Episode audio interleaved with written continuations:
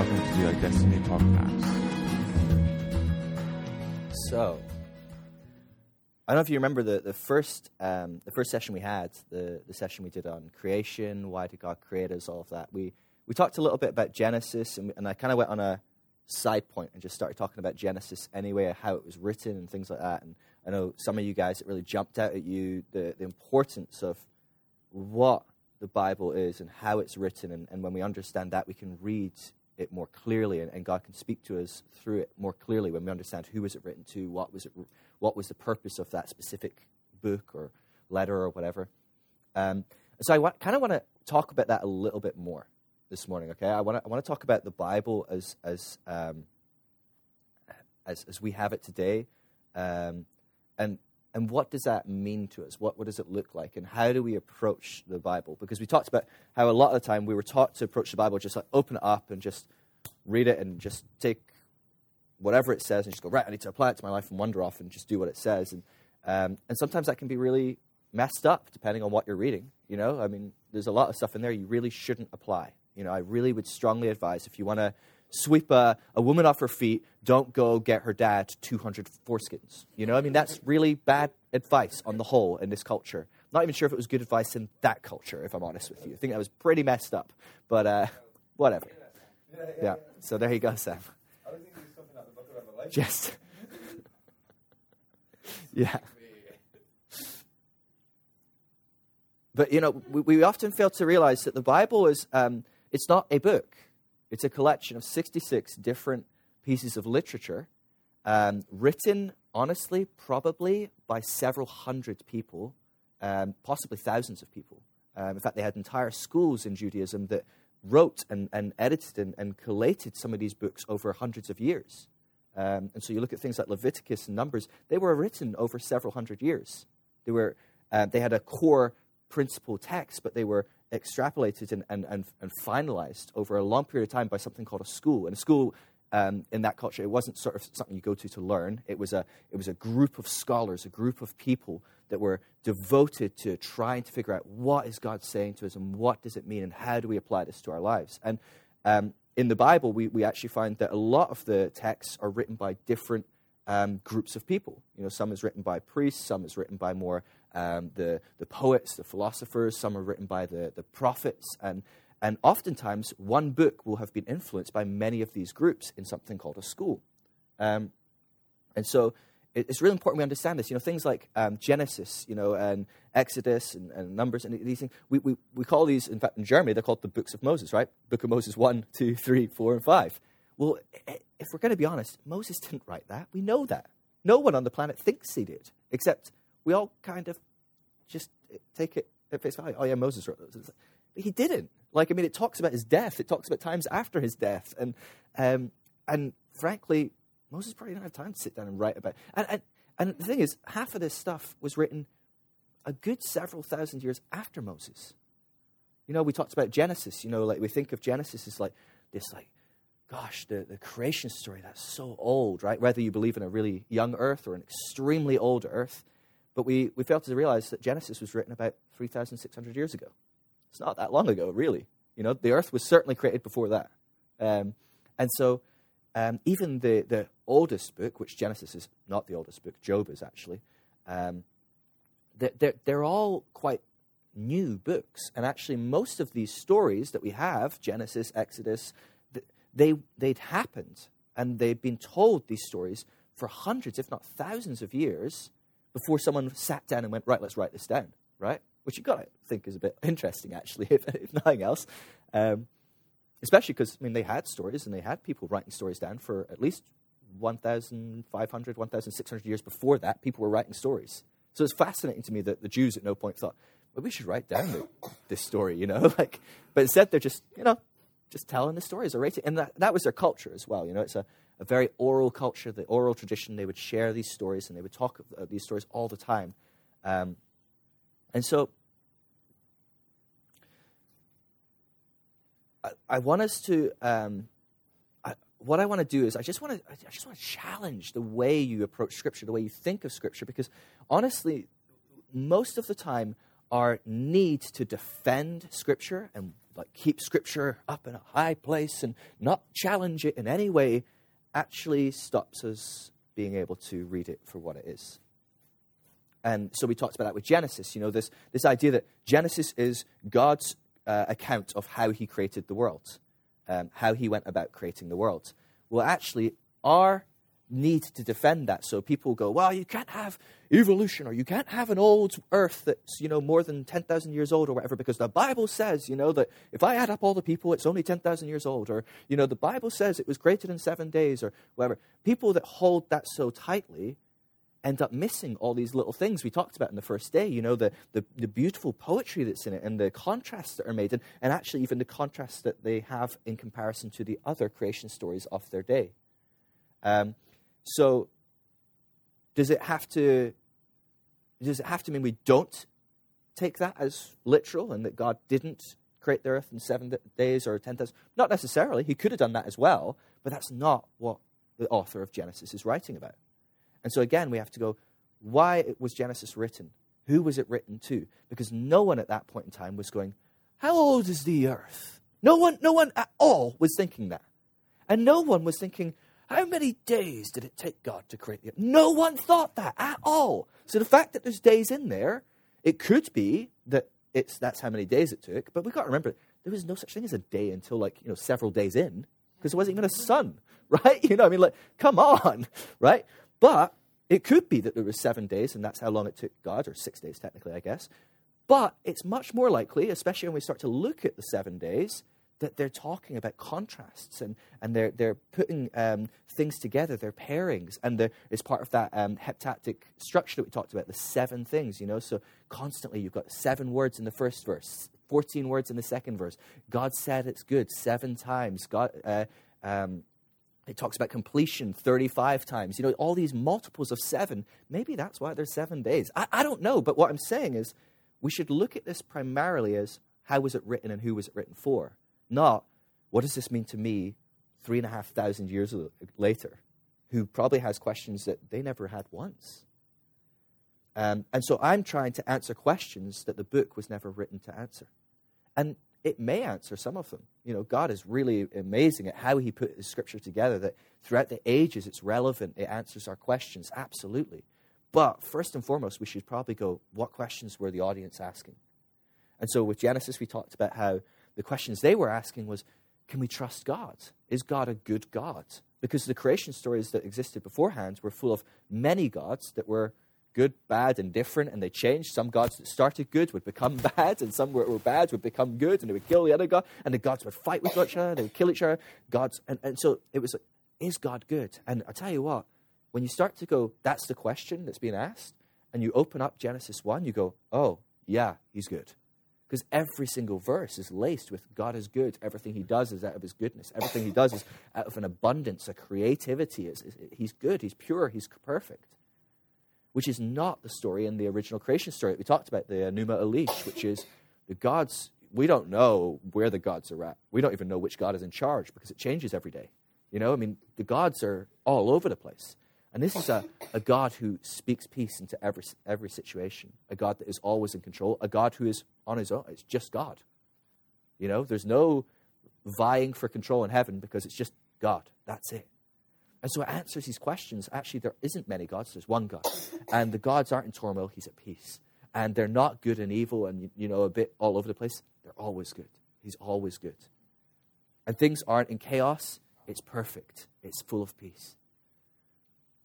And then the, the, the, other question is, well, why did he create us? Why, why, are we here? Right? And so you have an initial creation story in Enuma Elish, um, and the Epic of Gilgamesh goes into this even deeper. The initial creation story is we were created as slaves because the gods needed people to do their work for them. They got bored doing their own work and were, we need some slaves. So they created people. And it's not um, particularly the most encouraging thought to be like, the purpose I'm on this planet for is to just be a slave for some gods, especially if the gods are not particularly good most days, you know? Um, and yet, God answers this question with such a different um, answer. You know, in Genesis, we see a very different response, which is God creates us because he loves to create. That's what he does. And he creates us as partners, not as slaves. He creates us in his image and likeness. And we talked about how image and likeness. That, that was a term used for um, men on the earth that had become gods. So people like Pharaoh and the powerful kings, they were the only people in that day that were said to have image and likeness of God. And so, you know, Pharaoh would be bestowed by Ra the image and likeness, and he'd be raised up and become a god in the sight of all man. And so when we have our story, Genesis 1, it says, and man and woman were created in the image and likeness of God. It says, men and women are created like God. They're gods on earth. And you're like, whoa. But that's a, that's a big statement. That's a bold statement.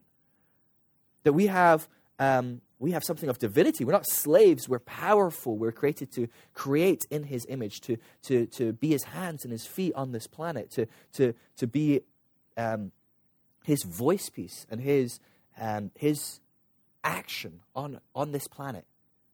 And, and he even asks us that as well, doesn't he? He says, Look, I've given you this earth, steward it, be fruitful and multiply within it. But he gives us the earth. And so it's really important we read the context, isn't it? But what's interesting is um, we find as, as the story goes on, so that's really the primary, primarily that's the first creation story, which is Genesis 1 1 through to about Genesis uh, 2 14 or so. Okay? That's kind of the first creation story, and that answers that um, thing. And so remember, we talked yesterday about chapters and verses and how that's they were never there, you know. So we should be careful to assume when we see a new chapter, it's a new section or something. We should always read it as a flowing piece, okay? But in saying that, Genesis was written in two different pieces. Um, and so the first piece was Genesis 1 1 through to Genesis 2 14. And as we um, look at Genesis uh, 2 onwards, we see the writing style changes. The, we, can, we can tell the authorship changes. The age of the text is different as well. It's much, much newer. Um, and so we can see that actually this is something that was then added as an additional, okay, let's talk more about creation and our origins and how things began.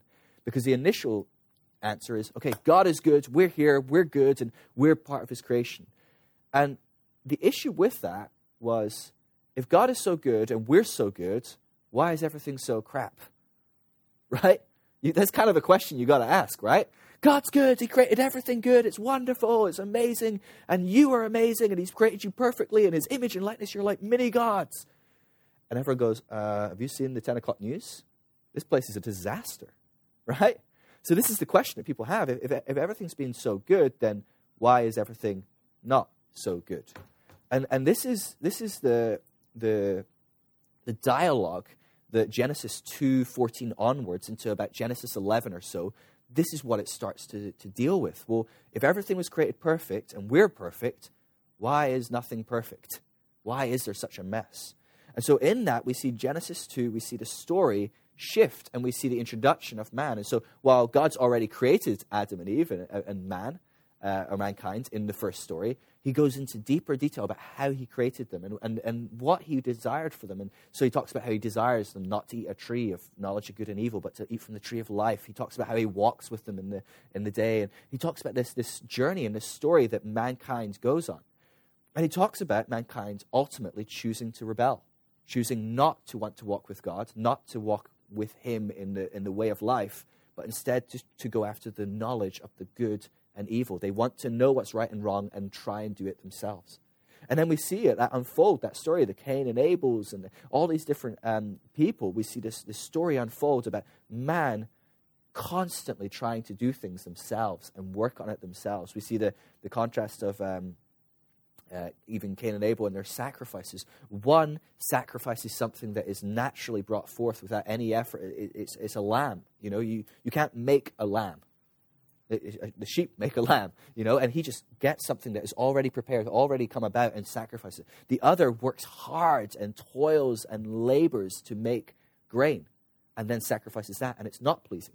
And so we already see this this um, this concept very early on that God doesn't want you trying to do things yourself in your own efforts, in your own strength. He's wanting you to just take what, what he's providing and, and, and walk in his gift of life and his easy, restful um, way. And so, even post fall, post the garden, we see this dialogue with God and we see it glorified in, in many um, figures as well. He, he really glorifies certain figures in this early um, passage. Enoch would be a great example. You know, these people that, that, that, he walked with God, and because of that, he went straight up into heaven, you know? And so it's really, and, and again, we, we talk, this it's really important as we study Genesis, we look at Genesis, we understand that Genesis is mythology. It's, it's now, again, mythology does not mean not real. Mythology is means um, it's poetic and it's a story form. Okay, so um, you know when we look at like you know um, like Exodus isn't mythology; it's much more historical, deep down. This is this and this and this and this and this. And it's much more detail orientated. Um, Genesis isn't detail orientated; it's told in a more poetic form. Okay, um, and so um, understand me when I say it's myth. Myth, myth has never meant not real. Okay, myth can be not real, and myth can be real. But myth itself is it means a, it's, it's a poetic story, the way it's the way it's told. Okay, and so as we read through Genesis, we can see a lot of that. That this poetic element, we should never ignore that. We should never fall into the trap of reading it as a history book, as a as, as a, a detail orientated history book, because it's not detail orientated. And we talked about it, creation. Gosh, I would give my left arm for another four pages on how God created the earth. I'd love to know. I'd love all the details. That'd be great. But it's not. It's not detail oriented. He's just like, oh yeah, create some sky, create some sea, then we had the land, and it's like, ah, I want to know more. I like what a David Attenborough kind of like you know documentary style. You know, give me something good. And instead, you know, we we have to. Um, this is the problem with uh, with an ancient document that is written to an ancient people um, who are not like us. The, the Jews were not detail oriented people. They didn't care about the details, and actually, they frequently exaggerate the details, and sometimes they change the details to make a point. So actually, even they'll change the numbers of things because numbers have a significance. So it's like, well, there are 12 people, but if we say there was 11, 11 means this, so we'll just say 11, right? You're like, you, you can't, you can't do that, right? Because our Western, modern way of telling history, we go, no, you, you give me the exact details, exactly how it was. That's how I understand things. You know, if I imagine we told a, a story about um, I don't know, something. Uh, uh, I'm trying to think. Okay, so we tell a story about World War II. Okay, so something we're all we all understand, and we, we have deep invested history. You know, that's that's our history. That's Germany's history. That's England's history. We want the facts, the details. You know, uh, give me the details. And imagine someone recorded the story, but just changed half the details, so it was it made more of a, a moral point, you know. And so they changed who was attacking who, or the numbers of people that died. Or you know, can you imagine? You'd, we'd be really like, you, you can't do that. But that's the kind of storytelling that happens in mythology. Okay, so what I'm saying here is, I I'm not saying I do not believe that Genesis is accurate, but what I'm saying is we should always read Genesis to, uh, in, in, with an understanding that primarily it's written as a mythological, uh, with a mythological underpinning. So it's, it's written in poetry. The numbers have very strong significance. Even the ages people live to is very important. And so um, a lot of people actually really stumble and go, well, it could never be true because someone in the Bible lived to 737 years or whatever. And it's like, okay, if that's a major deal for you, I, will let you believe that they didn't. Like it's not a big deal for me because this is a this is the way they wrote. They wrote and they would change numbers. So maybe they changed number. Maybe the guy lived to 38 and he died early. I don't know, right? But what I believe is he lived that long, like personally. But I'm saying we have to understand this is a mythological. This is the way they wrote, and so we should never and certainly when they decide to put in that kind of detail, it means something because they're not detail oriented people. They didn't really care how long people lived. But that wasn't that important, but they're using these numbers to put across important points. Again, the days, the, the days that the earth was created, all these things are really important. But what I, what I want to um, highlight here, okay, so, um, and then we're going to move on from this, because I know this is a lot of recap from what we are talking about on um, whatever day was the first day, Tuesday. Um, one of the primary things that Genesis is, especially Genesis 1 through 11, these two initial creation stories, um, it's a polemic. It's, it's something that challenges the current understanding. Okay, and so we look at Enuma Elish, we look at the Epic of Gilgamesh, and what we find is actually our story is largely a copy of the story that already exists. And that's really challenging to a lot of Christians because we think our story is, um, you know, this divinely inspired story that came out of nowhere and right after Adam and Eve were created, we just had Genesis, right? But Genesis is much, much later, isn't it? Um, and what actually happens is while, while, you know, I believe Genesis is 100% true and accurate, but what I believe is we should never ignore that Genesis was written in a way that is very specific. Okay, so the, the, the, the content is true, but what's most important is actually the way the content is put across because it's very specific. And so, what's happened is we have a, an initial story that everyone in the known world knows the creation story, Enuma Elish. In the beginning, there were the gods, and the gods created, and they went to war, and all this different stuff. The gods created man as slave, you know, all these different um, things. And all of a sudden, we have this new story emerge. And Genesis is the first um, origin of a, a monotheistic belief. It's the first time we see throughout the known world a singular God. There never has been this belief, ever. And so this is like, whoa, groundbreaking. And so the fact that it begins, in the beginning was God, is huge, especially because the exact same phrasing was used in Enuma Elish. In the beginning, there were gods. So it's exactly the same phrase. The, from the most uh, up high, from the most beginning, from the most uh, origins, were gods. And, and our, our passage starts from the most high was God. It's exactly the same phrase. And so you can imagine they're sitting around the campfire and they're like, let's talk about creation. And everyone's like, yeah, I love the creation story, right? Because they only had like 10 stories they just keep told. I don't know, like, right? But it actually, it does seem a bit like that. They just like tell all these stories and um, there wasn't that many back then. I don't know. Um, so they're sitting around and they're just going, all right, let's talk about creation again. And oh, yeah, I love this. Uh, really interesting. And then they would have these philosophical conversations about the gods and why are we here and things. And so someone sits down and goes, in the beginning was God. That's, I mean, already you've just ruined everyone's night. I mean, the whole night is about to blow up, right? Because it's like, well, what, which, which one, right? Which one? The God of the valley, the God of the mountain, the God of the sea? Like, because these are all the gods they had, right? They had hundreds of gods. You can't say in the beginning was God. Like, which one? No, no, no, there are no other gods. It's just one God. What? right? We've not even got into the full verse one, and we're already like uproar, you know? And then we have these, these, these um, these uh, contrasts. All the way through Genesis, we see contrast between the current story and our story, God's story. And God comes along and goes, This is what you believe. Let me challenge it. Let me, let me confront it. Let me, let me throw right in its face and actually even use your language. Use, use your story and tweak it and form it and mess with it so that it really just jabs you right where it hurts. And, and your preconceived notions really get challenged we see things like the flood. The flood is a fascinating example as well, right? So you have in Genesis um, 6 um, the flood, um, but actually we already had the flood story. A thousand years before that was the flood story, before we had written it at least, you know, plus maybe 1,500 years before it. Epic of Gilgamesh. Epic of Gilgamesh, you have the gods, they wake up one morning really annoyed because they haven't had a good night's sleep because all night people were keeping them up and were noisy and loud, right? But again, this is mythology. This is the way they write. This is the way they communicate. This is the way they, they put across concepts and ideas, okay? And so in it, we have the concept that gods are frustrated with people. They're annoying. They're, they're not living up to their expectations. They're not particularly good slaves. And so what happens is this annoying group of uh, uh, this, these gods that are annoyed with people because they make too much noise go, that's it, let's just kill them all, right? And so they decide to flood the earth and wipe out everyone. And in it, someone, uh, tricks the gods um, by getting some inside information from one of the gods. He gets some inside information and, and he builds a little raft and he, you know, sails about. And, um, and there's even significance in the amount of time he sails and he stays on the sea. And then finally he finds land and things like that. And then all of a sudden, where everyone knows this story, everyone knows the explanation for why there was a flood.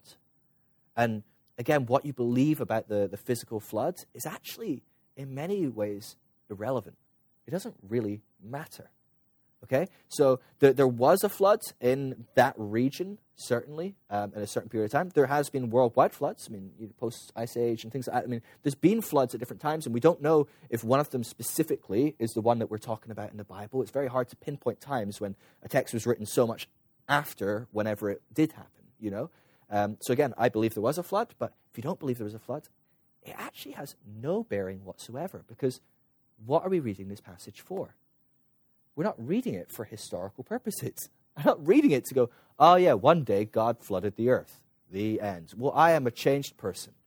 Right? I mean, not in the slightest. What am I reading it for? I'm reading it for what is God, how does God relate to people? Why, why does he do things? Why does he make uh, decisions? How does, how, what is our obligation as humans to respond to that? What, how can we change God's mind? How can we, how can we um, negotiate with God? And these, are the, these are the motives and the themes of Genesis, right?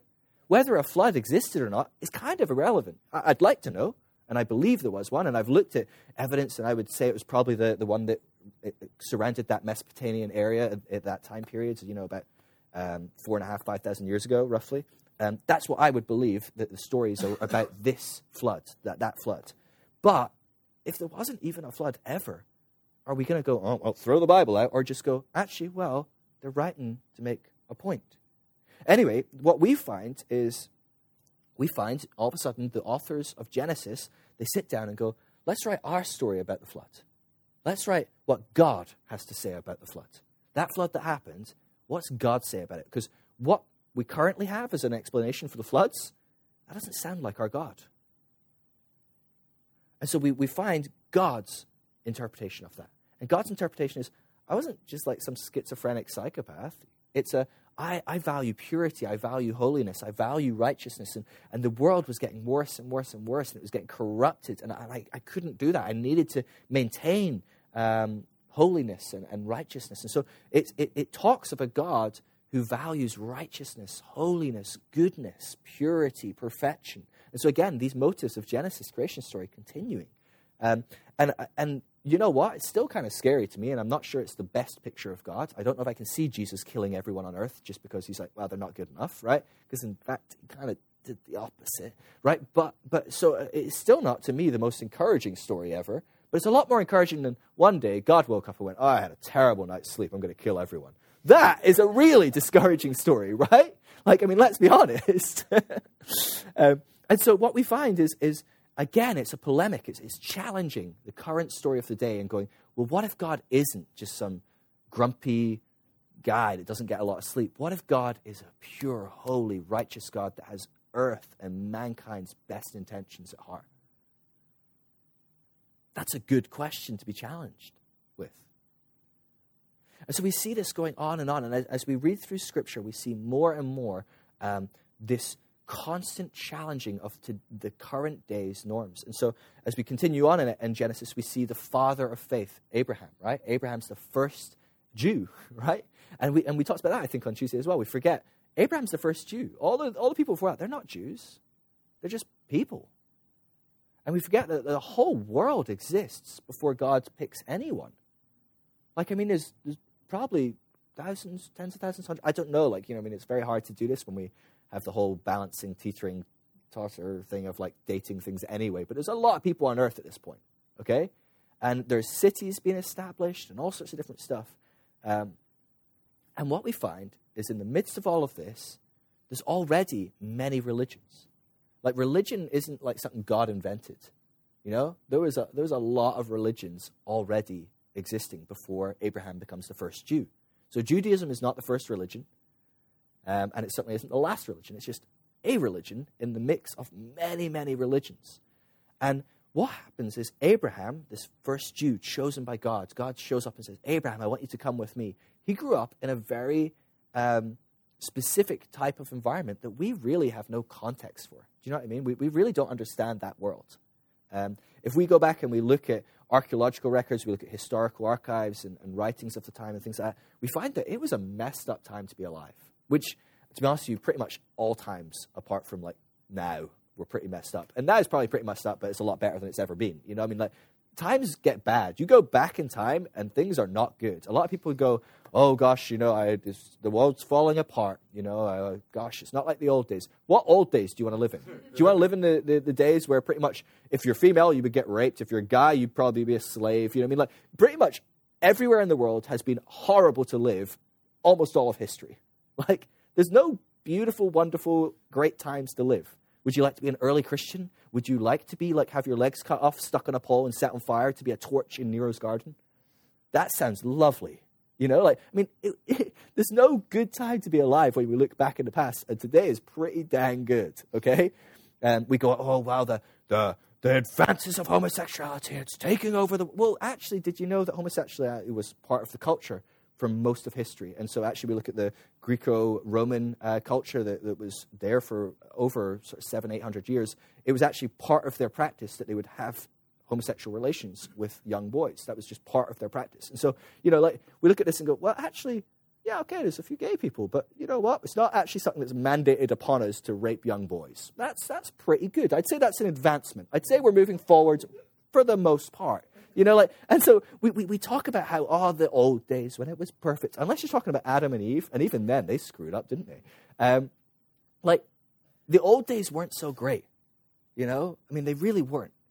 Um, and so, but we, we look at this time period in particular, this, this early Genesis period, um, you know, pretty much all of Genesis, really, and pretty much most of the Old Testament. We see a really um, archaic, Stone Agey, kind of really messed up approach to religion. Um, only messed up because we, we, we're, we have all this uh, hindsight. You know, we can look back and go, oh, wow, what a bunch of idiots. But if you think about it, they didn't have science. They didn't have like math. They didn't have these, these things that helped them explain um, you know, astrology and all these things, they were so rudimentary, so basic. I mean, we're talking very early on civilization. People didn't understand how anything worked. I mean, really. I mean, we're talking, this is the, the people that, that, you know, they didn't even have like irrigation for, for farmland yet. I mean, they had nothing. They, they're really like kind of shooting from the hip and just hoping things work out. You know, they, they would um, have no idea how, um, how stuff grew. And to be fair, we still don't really fully understand how things turn from a seed into something else. You know, it's, it's still quite a magical, incredible thing that we can't recreate in some sense. But, uh, you know, like, they, they didn't really understand, like, stuff, you put a seed in the ground, and, like, you wait, like, a year or six months or whatever, and then it grows into food. It's amazing. If you put some of that food back in the ground, it will grow into more food. But you know what? Sometimes we put the seed in the ground and nothing happens. I don't know, right? And then after many years, they start to go, Okay, so when it rains a certain amount and it's sunny a certain amount, the food grows. If it doesn't rain at all, food doesn't grow. But if it rains a lot and there's no sun, food doesn't grow. So, okay, it's probably something to do with the sun and the rain.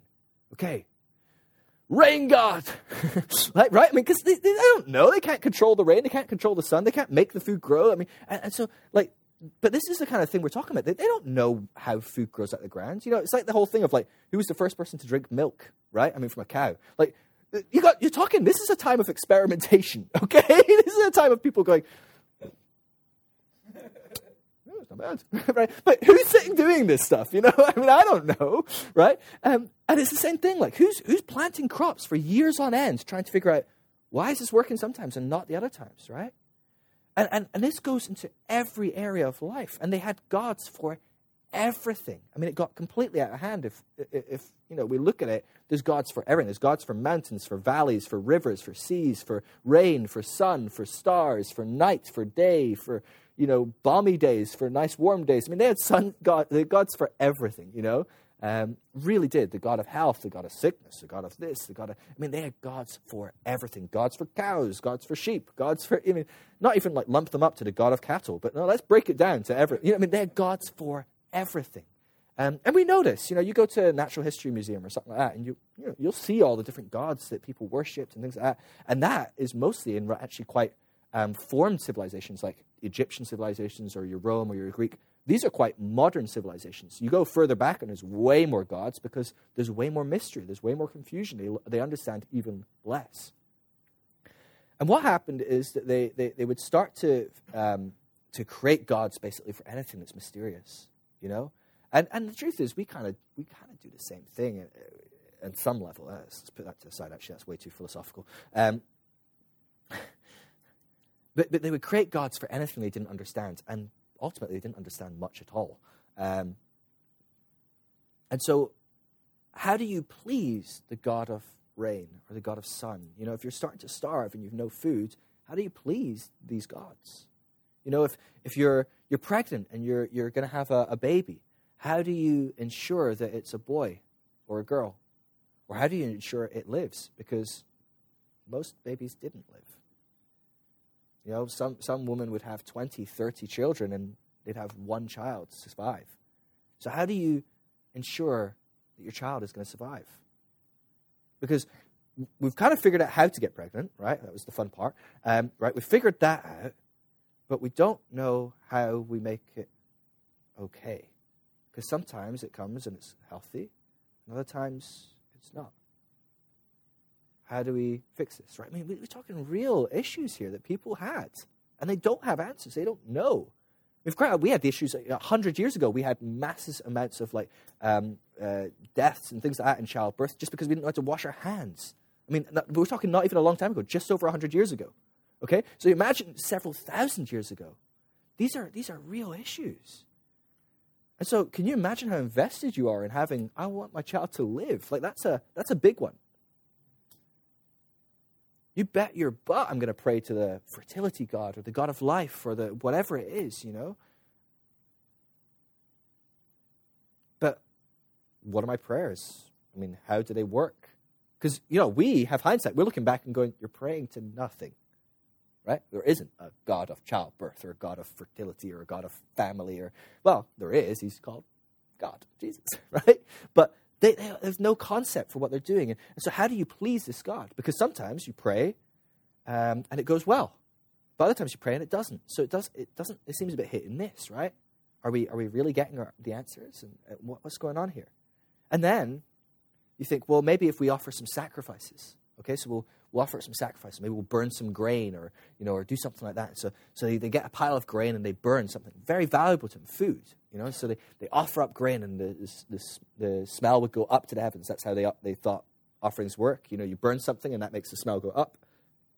God goes, oh, it's great. You can have a child now, right? I mean, I don't know, like weird gods. Um, really into their smells. Um, so you burn a whole bunch of grain. But what's the problem with that is if it works, that's great, right? God heard our, our prayers, answered our sacrifices, great. So, what do you do next time if it worked? You have to sacrifice. If it doesn't work, what do you have to do? You have to sacrifice more. And even so, then let's say it works. Okay, so say you have a healthy child and then you have a, a, another pregnancy. So you get all the grain again and you burn it. And because you're praying to nothing, it doesn't work this time. Okay? So what do you do? do you, oh, God wasn't happy with this sacrifice, but it was the same sacrifice as last time, so what's going on? And what happened is people got themselves into this awful cyclical event which just went round and round and round, where you just constantly upping your sacrifice more and more and more. Because if it worked, you had to offer more the next time. If it didn't work, well, you didn't offer enough, so offer more. And so people would just get, start sacrificing more and more. So they'd sacrifice more and more grain. And they go, actually, grain is rubbish. Let's sacrifice something really valuable. Let's sacrifice a, a sheep, you know, and they would sacrifice a sheep. And then, but then maybe that worked, or maybe it didn't work. But either way, next time we have to offer more. And so they offer, let's, let's, sacrifice a cow. And so they sacrifice something really valuable. And oh my gosh, that, that worked or didn't work. Well, next time we, we offer a bull, you know, something really sad. And before you know it, and this is interesting, we can, we can actually track this. Um, archaeologically throughout most of the known world. So, whether it's Asia, Africa, um, South America, North America, pretty much most of the known world eventually got themselves into this cycle and it ends in one location. What would they end up sacrificing that was the most valuable to them? Their firstborn. They'd start sacrificing children. They'd start other people's children. Then they'd go, well, that's not as valuable as my children. And eventually, well, what was the most valuable thing to me was my firstborn child. That's the most important thing to me. My inheritance, my whatever. And, and, and so we see throughout the known world, we've got archaeological records of people sacrificing small babies, children. Human sacrifice was very common throughout history. And it was because of this primarily. How do we offer up the most valuable thing to us? We are the most valuable thing to us. So, this is where Abraham lives. Abraham lives in crazy sacrificial central, okay? And everyone has their own gods. And, and what happened is, despite there being many, many gods, you, you had to pick your most high god. You know, you have to pick a primary god because if you're going to sacrifice your firstborn, you can only give him to one of the gods. Which one is it? So if you're a, a, farmer, it might be something like, you know, the god of rain or sun or something like that. But if you, um, I don't know, if you're a, a, blacksmith, it might be the god of fire. Or I don't know. Like, you, but everyone would figure out what was their most important god that made the biggest impact on their lives. And, and they would pick these, um, these things. And uh, And so, Abraham, it's really interesting when God comes to Abraham and he says, Abraham, I'm calling you away from these people. I want you to leave your father's gods. I want you to follow me. I want to be your most high God. You know what's really interesting about that? God uses his language. He says, I want to be your most high God. He doesn't say, I'm the only God that exists. I want to be the only God. He says, I want to be your most high God. I want to be your primary God. It's really interesting to me. We, we don't see that because we read the Bible with our monotheistic view. But God is coming to someone that believes in many gods and uses his language and says, Come with me, I'm going to be your most high God. And he promises him all sorts of things. You know, he says, I'll give you many children, and you know, it's all this great blessings, and the nations will be blessed because of you. So he, he lures him in, but he never at any point says, I'm the only God. In fact, do you know that God is one of many gods until Exodus? The first time God becomes a monotheistic God as he deals with people is with Moses at the burning bush. It's the first time he identifies himself as a sole, individual God. There are no other gods. It's a long time. That's a long, long time that God just goes, All right, I'll work with you guys and what you think. So long as you think I'm the biggest and best God, that's fine. And that amazes me. It, it goes to show an incredible security that God has about himself. Um, in fact, most of the names of God in the Old Testament are copies of other pagan names. A lot of our El Shaddai and Jehovah this, Jehovah that, they're, they're, they're copies of Babylonian gods. Mesopotamian gods, you know, gods that the Canaanites had, which is fascinating. So God even allows himself to be called these, these uh, pagan gods' names, which is really very interesting. Okay? But, and, and we'll, we'll, talk about that in a little bit. But what fascinates me most is so Abraham is called away from his, this city, away from these people, and, and God says, Look, come with me. And he says, Come with me west, which is really interesting, right? Because when they leave the garden, they, they head east, right? Everyone comes out of the garden, heads east, and they, they go east. And every mention of direction in Genesis is that they head that one way. So all the way through Genesis, we see them heading one direction until they settle in their cities and things like that. And God says, Come with me and come west. And He says, Come back the way you came. Come back away from all of this, all these, um, this way of doing life, away from your, your father's gods, all this religion. Come with me, and I'll be your most high God. So Abraham follows him. And what's really interesting is Abraham goes through his different things, and we talked about that, right? The great man of faith who screwed up every three minutes, you know? Like, um, Abraham goes through all the ups and downs and everything. Eventually, he, he has um, is, uh, Israel, he has um, Ishmael, you know, uh, his, um, his illegitimate, uh, dodgy child. And then after a while, you know, he does all that, and then he goes, all right, now we've got Isaac, you know, like, got, your, got your child, finally. Promised child. And now you're going to have your promise of your descendants being as multitudes, you know, all that different stuff. Great, wonderful. And so, what does God say to him? God says, Abraham, I want you to kill your son. I want you to sacrifice your son to me. Have you ever thought this story is so messed up, right? I mean, really messed up. It doesn't really matter what you think about the story, it's messed up, right? But what fascinates me more than God asking him to sacrifice his son and this always confused me, is that Abraham's like, okay. And just, he doesn't ask when, he doesn't ask where, he doesn't ask how. He just like, all right, okay. And he goes off to do it. I'm like, what? That, that's startling to me. But actually, now I've given you all this context, does it make sense? Because Abraham comes from a culture where your Most High God requires your firstborn son. Duh. Of course I have to kill his um, Isaac.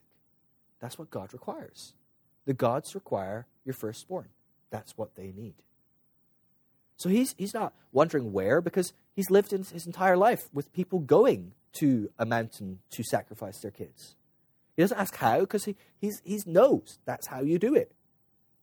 He doesn't ask why because he knows that's what gods require. Why would my Most High God be any different from every other Most High God? And in this, again, we see this polemic nature of Genesis, this, this contrasting nature that messes with us. Because all the readers of this story are of that background. They're of this understanding of this is what gods are like. And so they're reading this story and they're reading along going, yeah, okay, here, I knew that was coming, right? And as the story progresses, they get up the mountain and, and Isaac's like, hey, who's the sacrifice, right? Because we have to remember, Isaac wasn't brought up in that culture. To some degree, I'm sure Abraham probably did, in some degree, incorporate some of the weirdness of where he came from.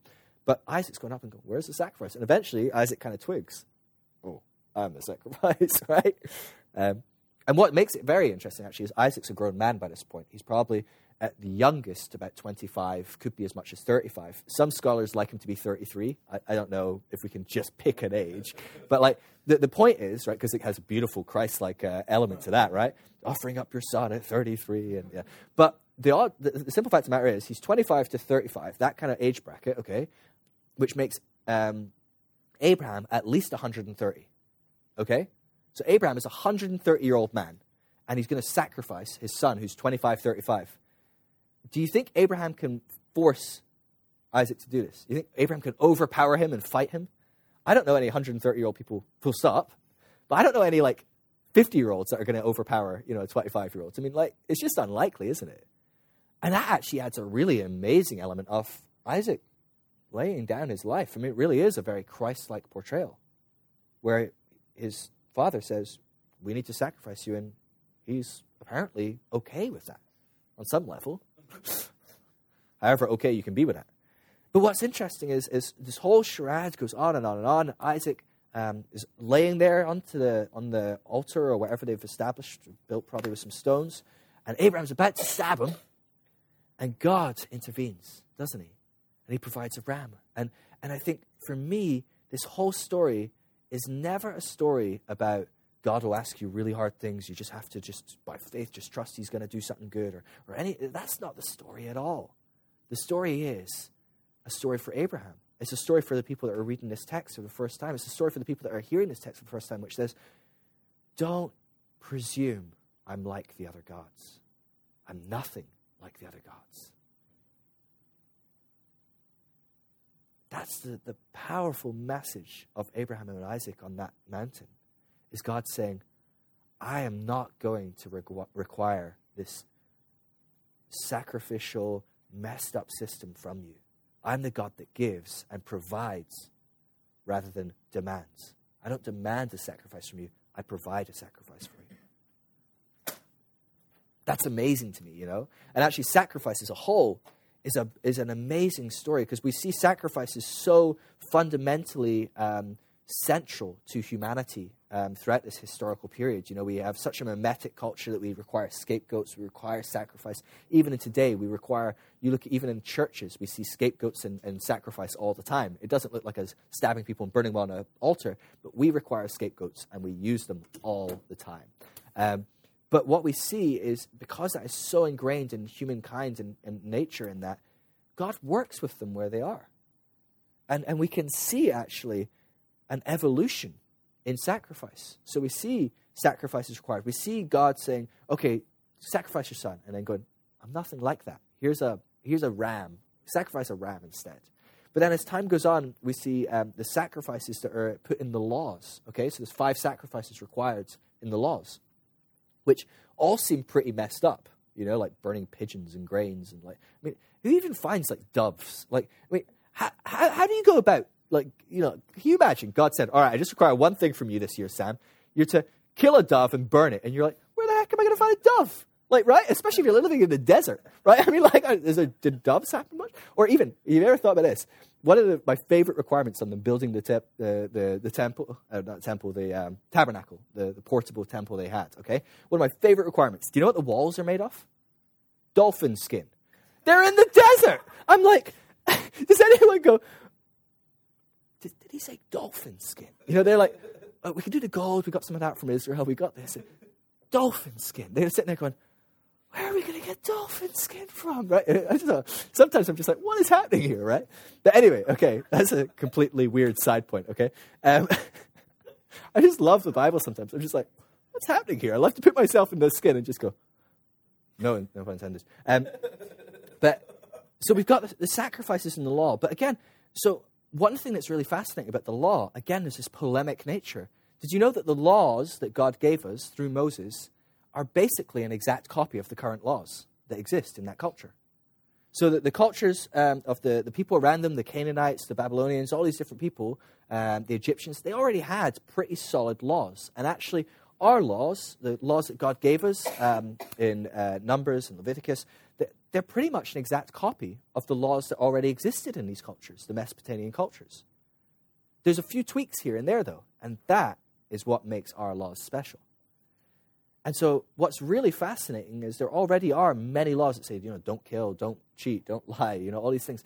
But there's slight, subtle differences that make a world of difference. And again, we see God coming in and being polemic. He's working with people where they are, He's not moving them 10,000 miles in one day. He's saying, okay, let's just take a step in the right direction. And so we see things like um, an eye for an eye. You like that, that, that passage, right? You gouged anyone's eye out recently? No? right? That's, that's the law. Okay, so if someone causes you to lose an eye, you gouge their eye out. Nice. Good one, God. That seems really nice. Right? I mean, that's God, though. That's his, that's his law. That's what he wants. And that sounds really, um, it sounds archaic. It sounds brutal. It sounds uh, very ungracious, very unloving, right? Not very forgiving, right? If we're honest, I mean, right? Would you agree? That's a pretty archaic response to someone I don't know, tripped and caused you to lose your eye, or I don't know. Um, it's, it's, a very um, interesting response. But if we look at the current law of the day that already existed, there was already a law that used this example someone causing you to lose an eye. Okay? And so it said if someone causes you to lose an eye, what you're to do is to evaluate who they are first. And if they are less than you, you're to kill them. oh, it's a lot worse than an eye for an eye. If they are on the same social standing, so the same kind of tier, you're to take their eye from them. But if they're better than you, you're to ask them to pay you for your eye.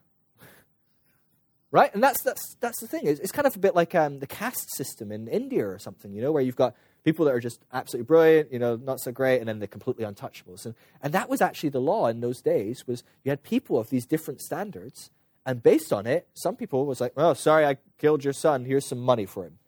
Other people, it was like, "Oh, sorry, I stood on your toe. I'm going to die now." You know what I mean? Like it was like pretty big stretch of like depending on where you stood on the system.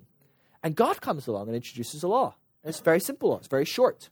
If a man causes you to lose your eye, you're to take his eye.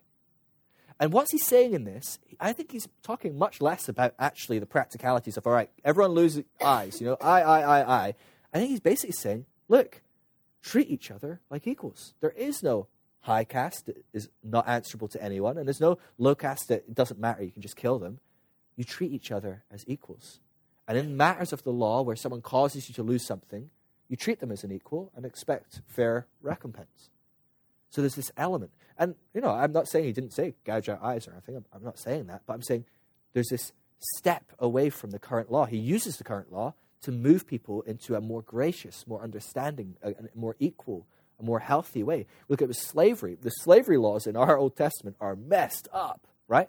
We talked about yesterday, you know, how we use the Bible to, to, um, to validate some really messed up stuff in history, right? Most of our slavery throughout history in, in the Christian uh, eras, you know, so the last kind of thousand, two thousand years, most of our slavery has been backed up using the Bible.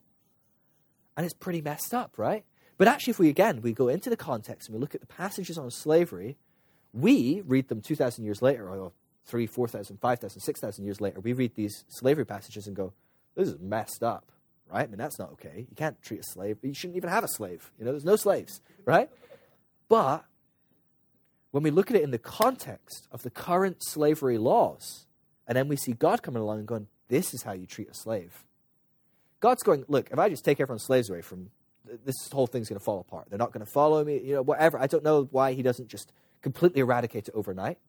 But what he does is he moves them away from their archaic, really brutal slavery laws and brings them into a humane slavery law.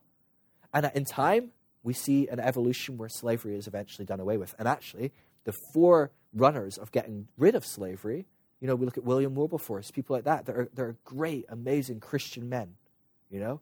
And so God is working out that process. We look at the eye for an eye. Well, eventually, Jesus comes along. What did he say? You've heard it said, an eye for an eye. I think that's the funniest phrase possibly in the Bible. Jesus going, You've probably heard it somewhere, an eye for an eye. And it's like, yeah, Jesus, that Bible that God gave us, and he said an eye for an eye. You said that, Jesus. You said an eye for an eye. Right? If we stop and think about it, Jesus said an eye for an eye when he gave us those laws. And Jesus like, you've heard it said an eye for an eye. Well, that's wrong. And you're like, do we say something here? This is Jesus, it's God. He's the one that said it. We'll just let it slide. Where's he going? And he's like, no, I'm saying turn the other cheek. And so we see again God moving in a direction. And so, why am I saying all these different things? You know, so sacrifice, um, we've got these archaic, brutal, disgusting sacrifices. But actually, compared to the sacrifices that were happening, killing your kids, it's not bad. I'll kill some doves all day if it means I don't have to kill kids, you know? I mean, that's a really, really reasonable option, you know? And, but then we see a progression even further. David says, God doesn't want sacrifice, he wants obedience, which is a bit problematic because to obey God, we have to sacrifice, right? Because that was in the law.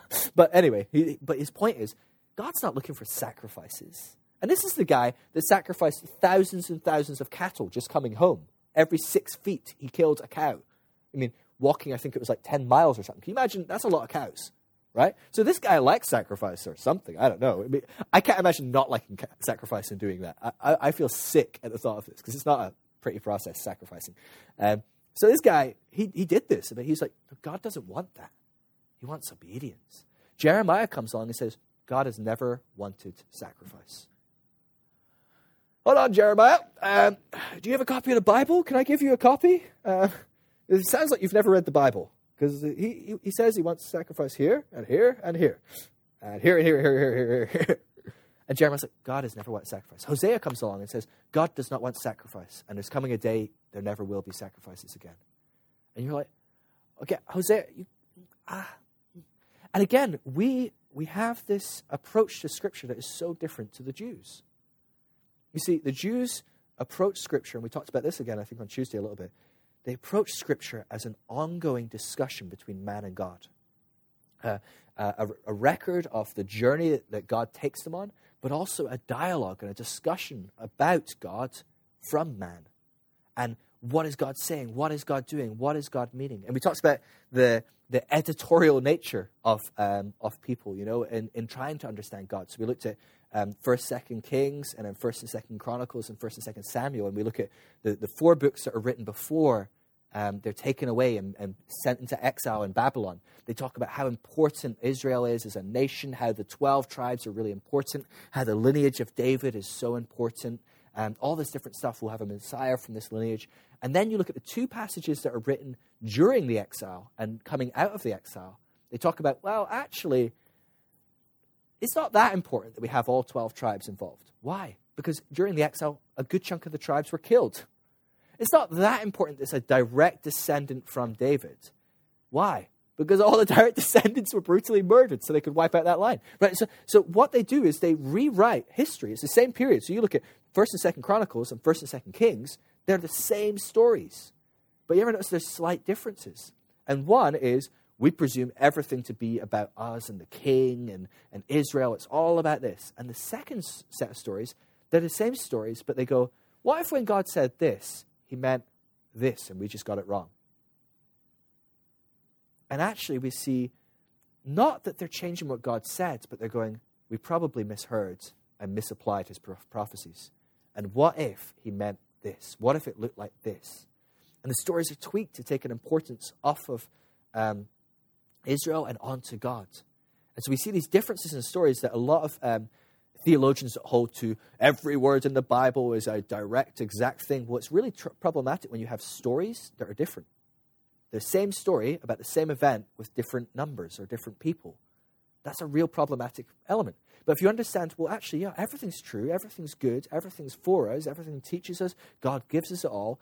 But actually, we can see this nature of man going, well, we probably messed up on some of these prophecies, and here's us reattempting to evaluate these prophecies. And we see um, so, what we see is throughout the Bible, we see the Jews constantly evaluating have we really heard God right? So, this is what Jeremiah is doing when he's saying, God has never wanted us to sacrifice. And everyone's going, but we've got all these passages and all this history where God asks us to sacrifice. And he's like, yeah, but did we really understand God then? And then Jesus comes on and goes, no, you didn't, right? and, and so Jeremiah was right. but, uh, and so I think it's really important that when we, when we turn to the scriptures, we see it as an ongoing journey, an ongoing unfolding story. The God in Genesis and Exodus is not the same God towards the end of the Old Testament because he's the same God, but we understand him more. We've seen more of his goodness. We've seen more of his acts. We've been corrected a few hundred million thousand times, you know? Um, and so we, have gone on a journey of learning more and more and more of God. And certainly, we finally see God in Jesus.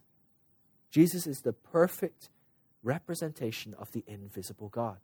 That invisible God that we're left guessing about the whole time. Finally, in Jesus, we see it. You know, I think of the way I like to see the Old Testament, okay, is so the Old Testament is true, it's good, it's perfect, it's holy, it's really helpful for us to learn and grow.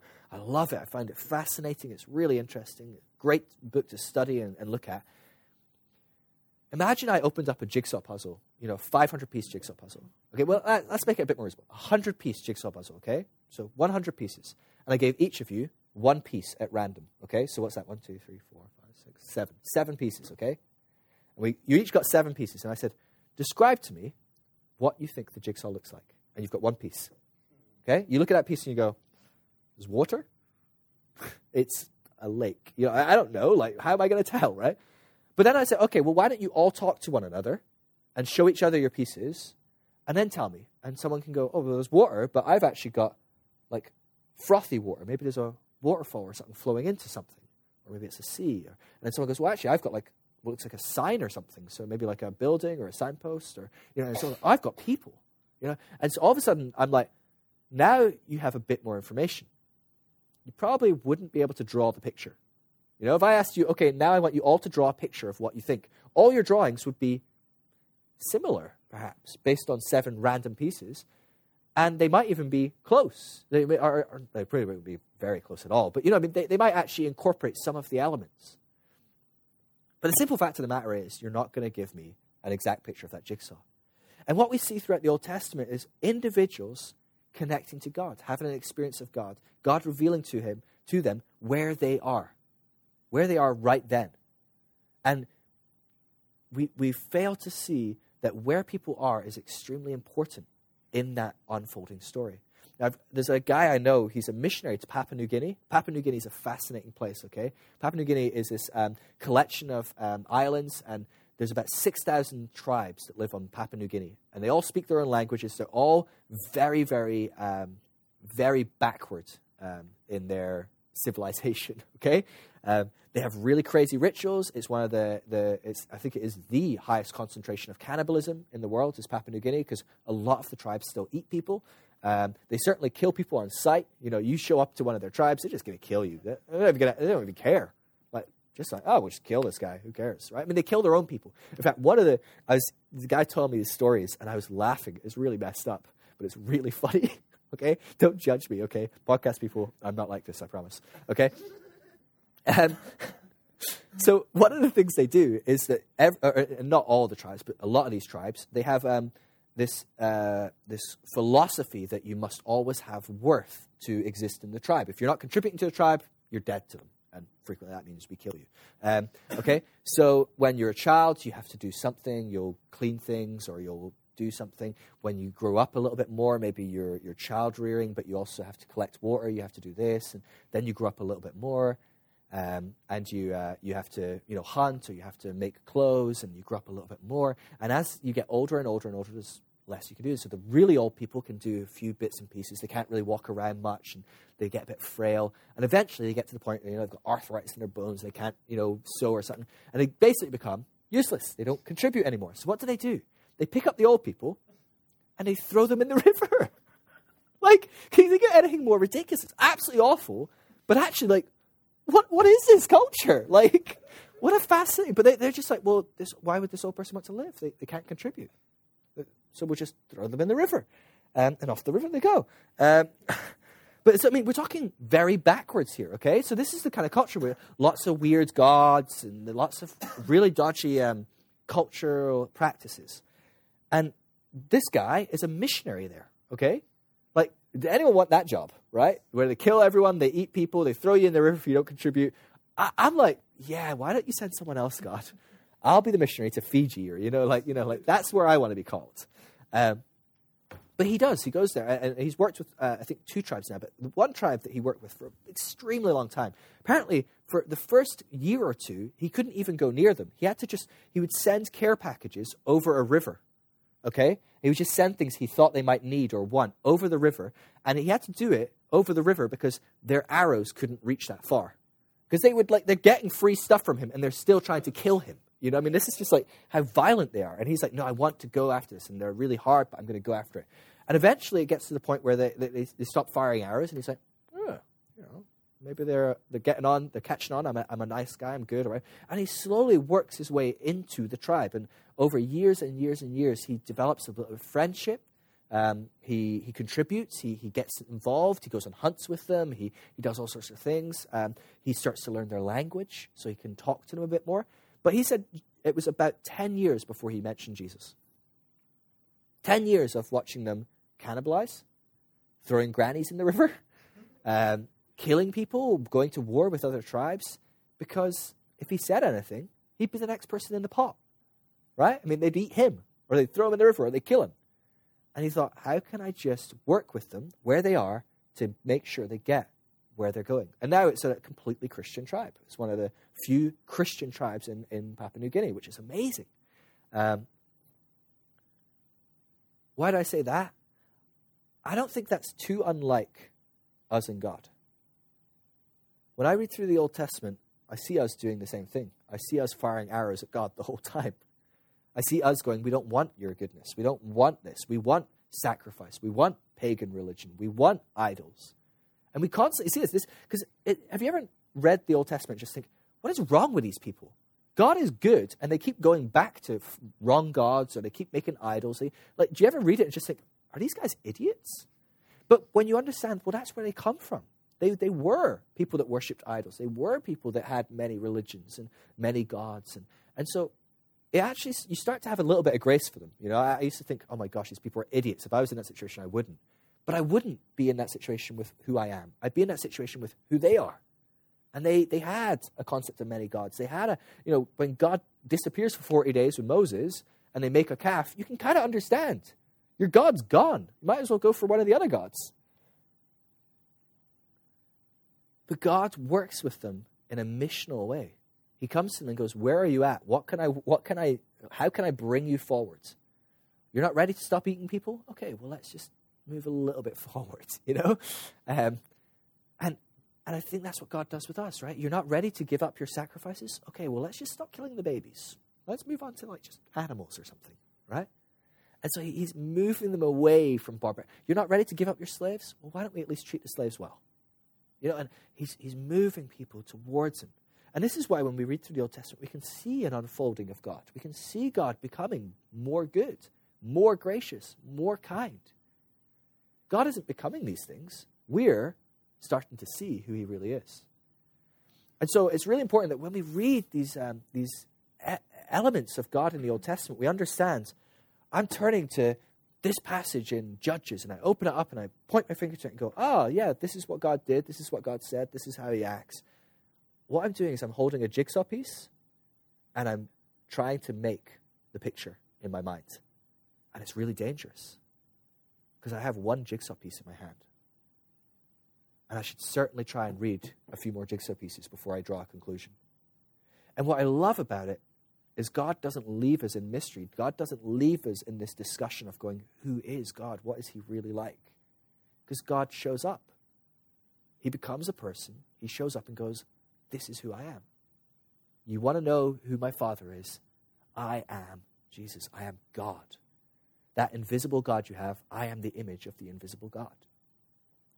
And Jesus basically comes on the scene and just goes, Here's the box cover for your jigsaw.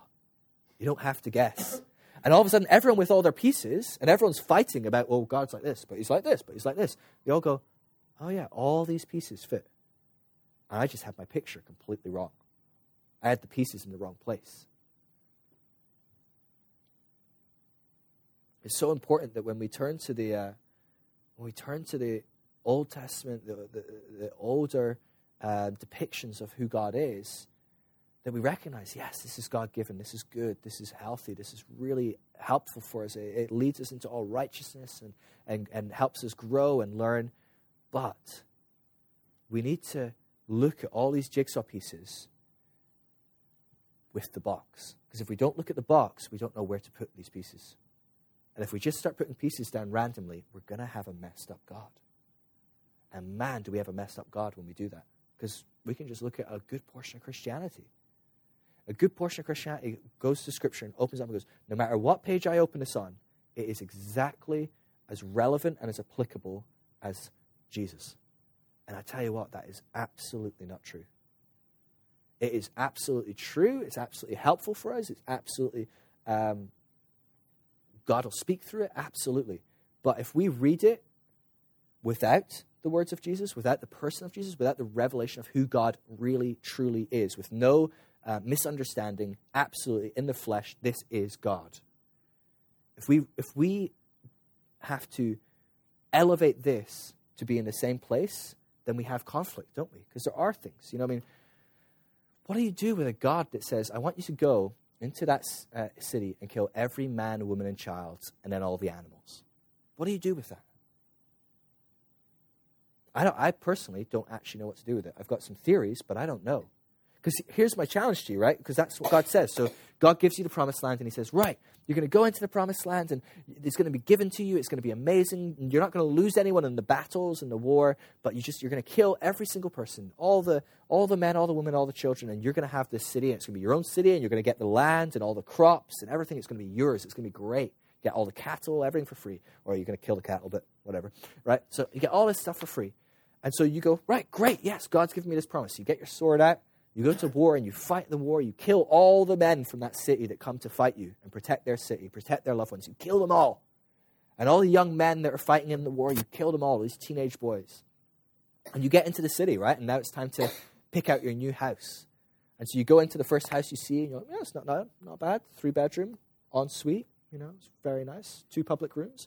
Um, you know, oh, pool in the back. That's very nice. That'll be lovely on the hot Israel days, uh, right? So you, you pick up a lovely house. So you walk up the stairs and, and you open one of the bedroom doors, and in there is a pregnant 19 year old girl and a three year old boy. What do you do? What did God ask you to do?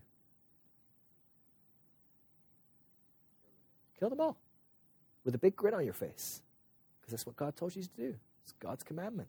This is God's blessing to you. This is God's promise to you. So you pull out your sword, right? And you go kill them. Because they're evil, right? They're the evil, awful Canaanites. That young 19 year old girl is deeply evil, I'm sure. Maybe she is, I don't know. That three year old is probably definitely evil. Most three year olds I know, evil. That unborn baby, though, gosh, that one is especially evil. Very, very evil. God was the first abortionist, apparently. These are evil, terrible people that have to be wiped out. Makes you uncomfortable, right? This isn't your Bible. This is what they had to do.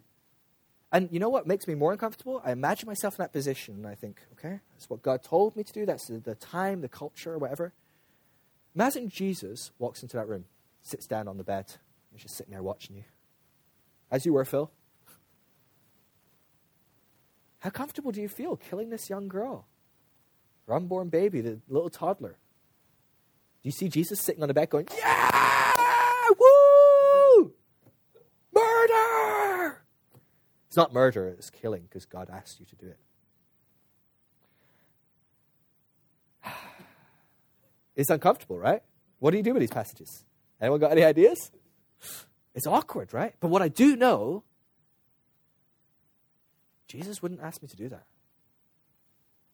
The only time, only time we see the disciples question Jesus on, on, on, on punishing a city or people and pouring out fire on them, right? It's really fascinating. You think of um, Sodom and Gomorrah, right? How did God deal with Sodom and Gomorrah because they're so evil, right? What did he do? He called down fire, right? And destroyed the entire city. That was God.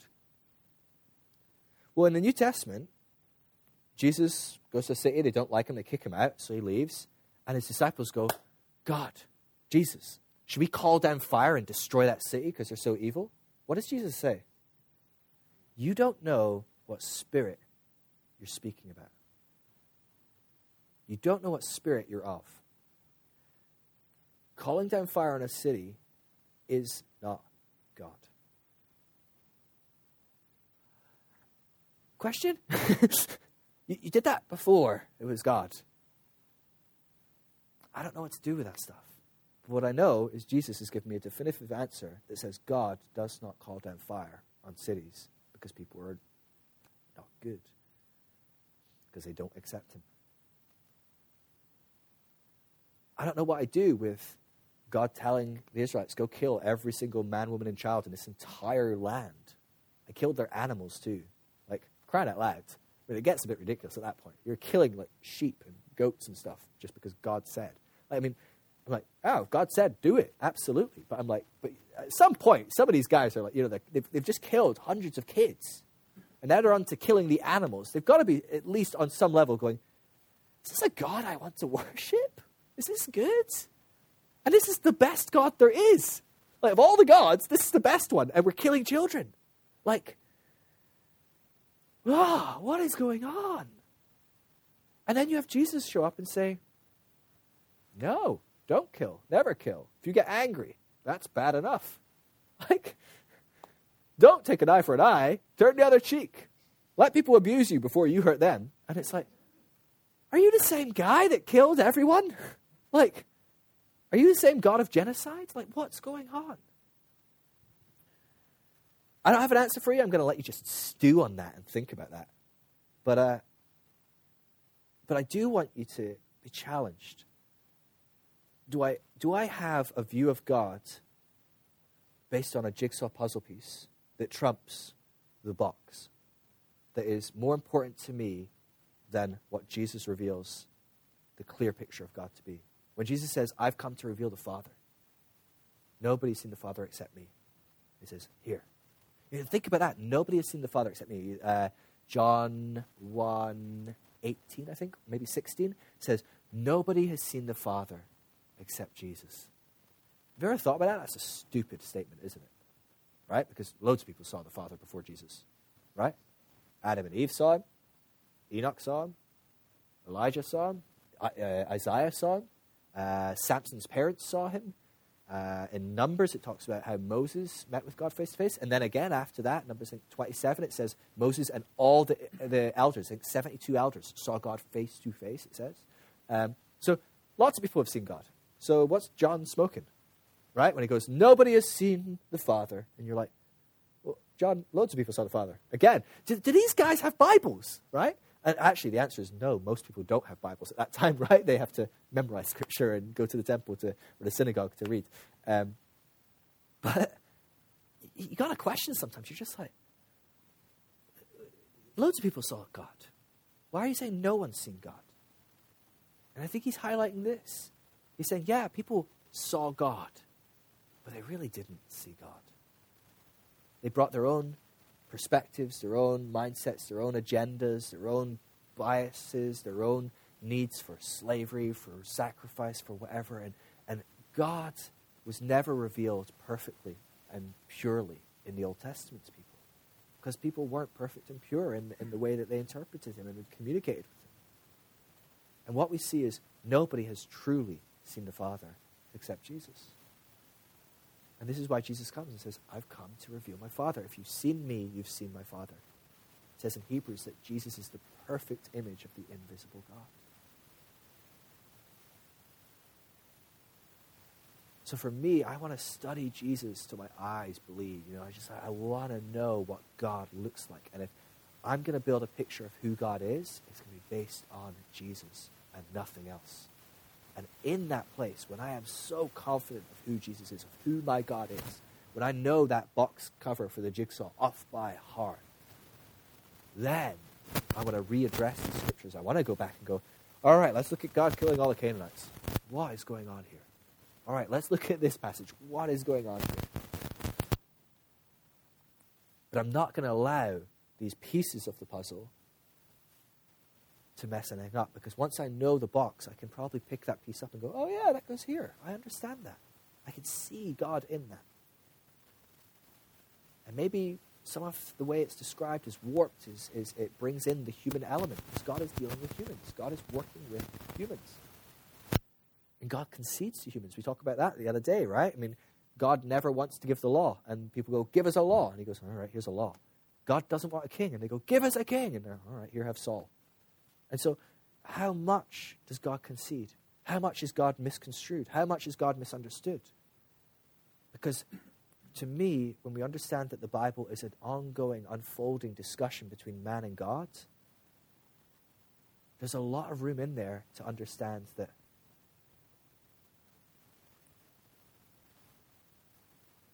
whilst everything that's written there is given to us by God, it's good, it's true, it's pure, it's holy, it doesn't necessarily mean everything in there was God's perfect plan, will, idea, demonstration of who He is. Because it's not all about God. It's all about God and His people. And His people are messed up. And the beauty of it is, we are messed up. We still go on this journey. We still have an unfolding revelation of God. You think of what you believed about God five years ago, ten years ago, two years ago, probably a month ago, was probably messed up compared to what you believe today. And you know what? A month from now, you're probably going to look back and go, gosh, I was an idiot believing that. Because that's just growth, it's, it's learning, and, and we're constantly evolving in our understanding of who God is. He's consistently revealing who He is to us.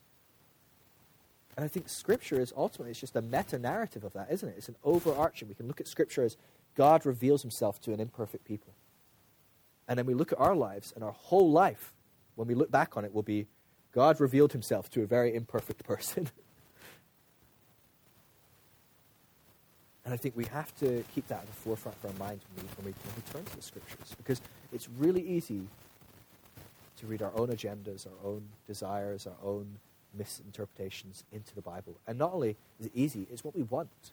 We want to support what we believe. We want to support our prejudice. We want to support these, um, these terrible things that we believe, some of them.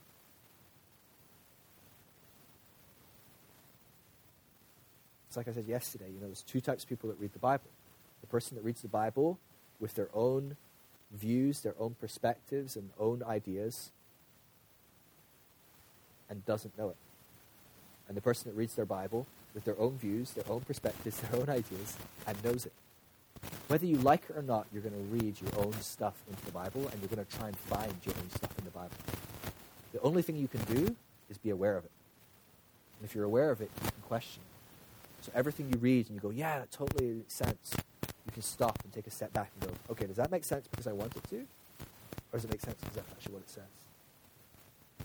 constantly questioning yourself in the way that you approach Scripture.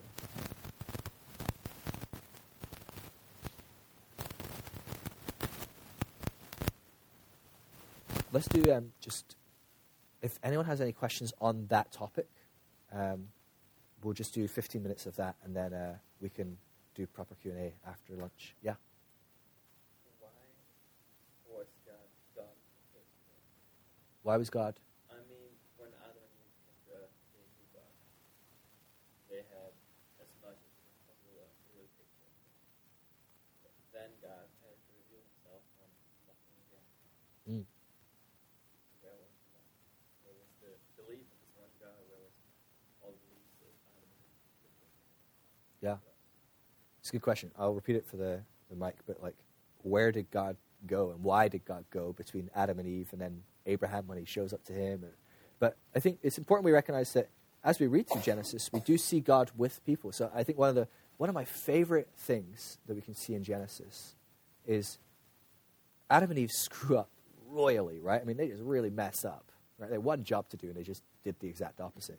But we talked about that as well, and how much of that was a mistake, and how much they were completely set up to fail. In all fairness, you know, I mean, um, but what I love about it is they're taken out of the garden, and we often see that as this punishment, don't we? You know, like God's mad at them, He kicks them out of the garden, but actually, He says, "I'm taking you out of the garden to protect you, because if you stay in the garden, you'll be lost in this situation forever." So He goes, "I'm removing you from the garden, I'm protecting you from the garden." And so, actually, it's a blessing that He takes them out. But what, what really encourages me about it is the next passage, the next story we have is Cain and Abel. And who? It's not just Cain and Abel. Who else is in the story? God. So God takes them out the garden, but God goes with them. And I love that. I love this, these stories that immediately after the garden, we see God with people. He's with Enoch. He's with, um, uh, yeah, whatever, all the crazy, weird, long names and all that. But he's with all these people. Um, God doesn't go anywhere in one sense. But what we do see is we see, whilst there's always people that God is connecting with and, and, and, and ministering to and being with, we forget the, the, the spread of humanity. We forget that cities are being, I mean, like, we're talking like this is a, a, a long time between Abraham and Adam and Eve. I think we do a lot of damage when we add up the people and think, you know, okay, that's how much time or whatever. Because, like we talked about, when it says this person begat this person, begat doesn't mean son of. Or it, it technically does, but it doesn't mean like literal the son. It means from that lineage. So there could be people in between. Could, you know, so, so we don't know the time periods between these things. And, and so in this time period, in this, in this um, spread, I think it's a lot less about what is God doing, it's a lot more about what are we doing as humanity. And the, dis- the truth is, we are distancing ourselves from God. We are trying to do things our own strength. We are trying to find our own way. We are trying to find a, a different option, a different way, a different path. And we see that, I mean, Cain and Abel, the first two people on earth that aren't Adam and Eve, and already one of them is rebelling from God and trying to find his own path and his own way. Um, and so, can you imagine that 10 generations later? Can you imagine that 20 generations? You know, I mean, it, it, it, we're, we're talking a massive multiplying effect. We've got that, like, um, you know, if two people had two people had two people, I mean, like, we're talking thousands and thousands of people being born all throughout the world, um, or just in that area of the world, depending on your theology again. Um, but what we see is we see mankind distance itself from God. And so God comes in to that story. But he's been coming into that story even before Abraham and meeting with people. He met with Enoch, he met with these people. And, and so I think God's never not at work.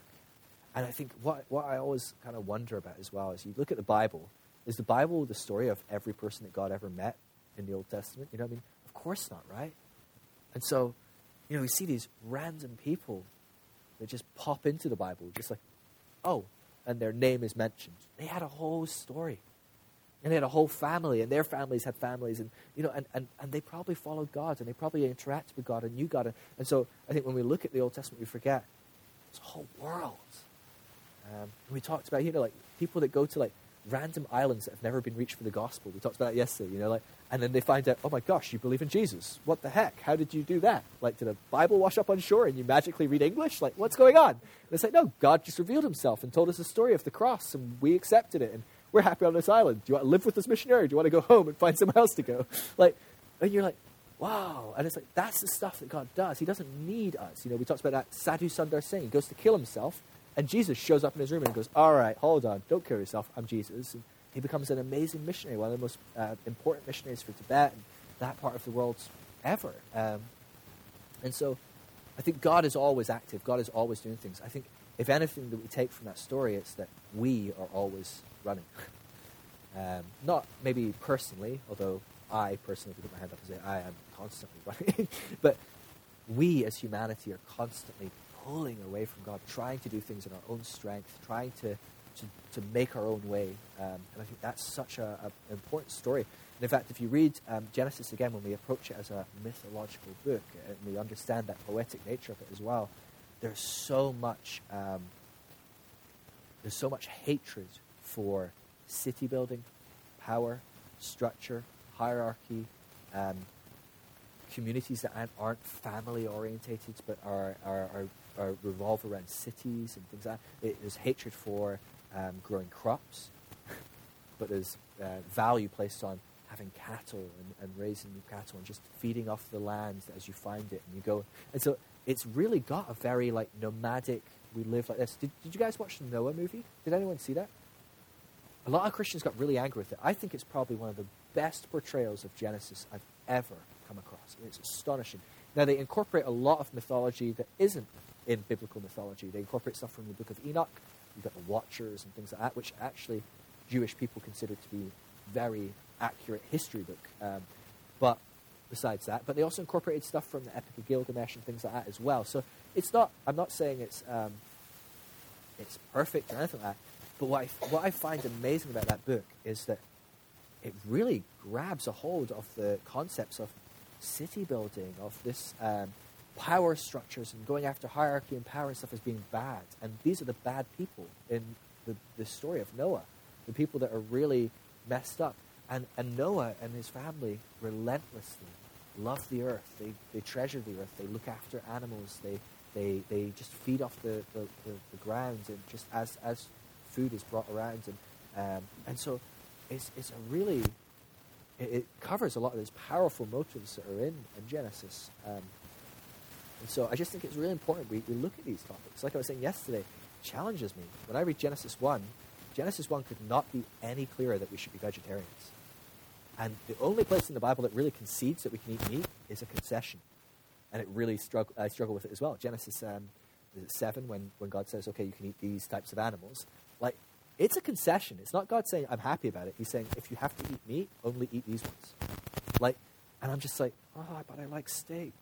I want bacon. I want food that's good. I don't want carrots and coleslaw, you know? Um, but when we read the scriptures for what it's saying, there's so much stuff in there that God is so clear. He's like, this is how I want like life to be, and I want it to be harmonious. And, um, but yeah, but I think so. Again, what are we reading into Scripture? And for that, we often tend to read God is running away because that's how we feel. It makes us feel better if we think of God distancing Himself. But actually, the story of Scripture is never God distancing Himself. Because even when God chucks out the garden, he walks along with us out the garden. He's like, right, you can't be in this garden. Come on, let's go. like that's, that's the story of Genesis. It's beautiful. It's a beautiful story. And we see it all the way through the Old Testament. God's getting frustrated with us because we are the ones that are running, and he just keeps running after us. And when he catches up, we have a good time for a bit, and then we run away. And he catches up, and we run. You know, but the story of the Old Testament, there is one, is that we don't want anything to do with God. And God is desperately, desperately wanting something from us. Um, and so, yeah, I think there's maybe a bit of memetics there where we read what we think about ourselves, our own interpretation of God, or whatever into that um, sometimes. Sorry, I kind of if I answered your question. Sorry. um, is there another question or a thought on that topic, the Bible, or how we see God? gold, God, gold? brains shutting down.